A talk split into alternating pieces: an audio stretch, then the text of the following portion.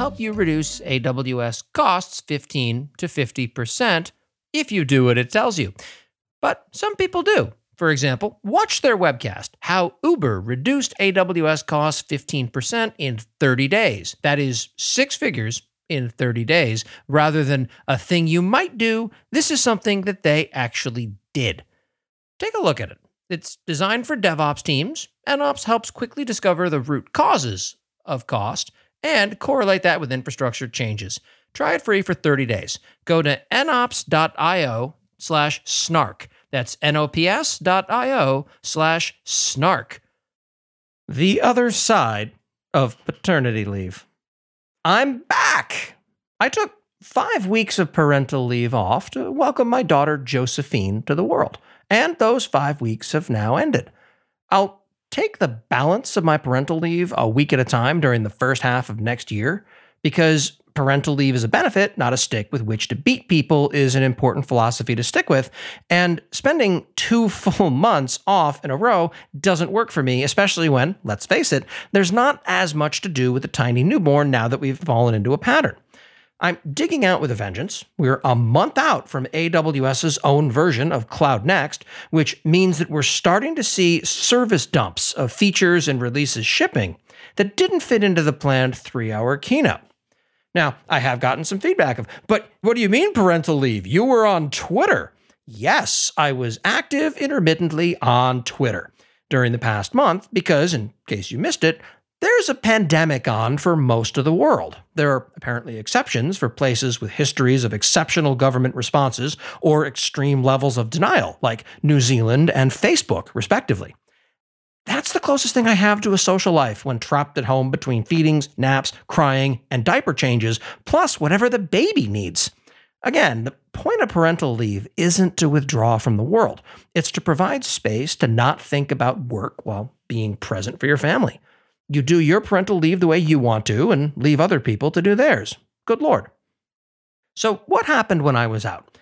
Now that I've returned, let's take a look at what happened while I was out of commission on the AWS front. From my perspective, there are three major announcements amongst the rest of the filler for the past month.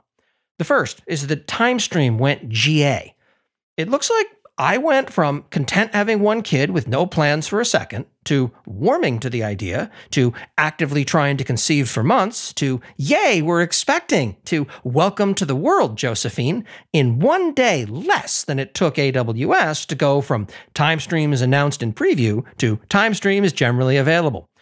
Kids are a lot of work, but apparently that's nothing compared to a time series database. Another difference is that some people actually like kids. If you're looking to wind up standing up infrastructure but don't want to spend six months going to cloud school first, consider Linode. They've been doing this far longer than I have. They're straightforward to get started with. Their support is world class. You'll get an actual human empowered to handle your problem rather than passing you off to someone else like some ridiculous game of ticket tennis. And they are cost competitive with any other provider out there with better performance in almost every case. Visit linode.com slash morningbrief to learn more. That's linode.com slash morningbrief. The second is that Nitro Enclaves went generally available. It's pretty clear that AWS marketing continues to be willing to be misunderstood for long periods of time. A lot of people have terrible misconceptions about this service to the tune of Does this mean that you're admitting that EC2 isn't secure?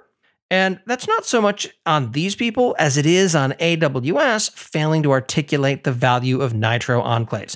Let me give it a quick whack. You might want to process highly sensitive data that you don't want your ops team to be able to access. Nitro Enclaves lets you do precisely that.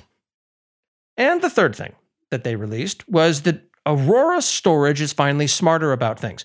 Until now, you've only ever been able to increase the amount of disk allocated to Aurora. Now it dynamically downsizes when you drop tables, intentionally or accidentally, in a feature that people have been asking for since Aurora was in preview. This removes a giant asterisk next to Aurora can save you money. So, what's next? We're a month out from reInvent, uh, AWS's own version of Cloud Next, which is now a monstrosity that is set to last three weeks. I'll be doing a bunch of things around then. I want to point out that none of them are official this year. I've been pointedly not invited to give a talk. What AWS may have forgotten is that it takes remarkably little to record a talk and put the video up on the internet. There's no stage to speak of. More to come on this next month in AWS. Keep an eye on requinvent, spelled the way you would expect it to be, .com. And lastly, it was apparently discovered last week that platypuses can in fact glow in the dark. Billy the platypus has a whole new half life ahead of him.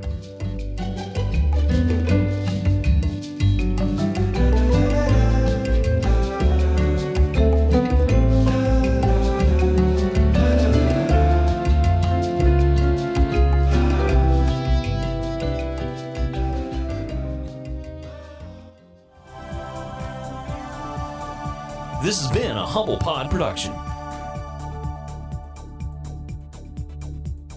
Stay humble.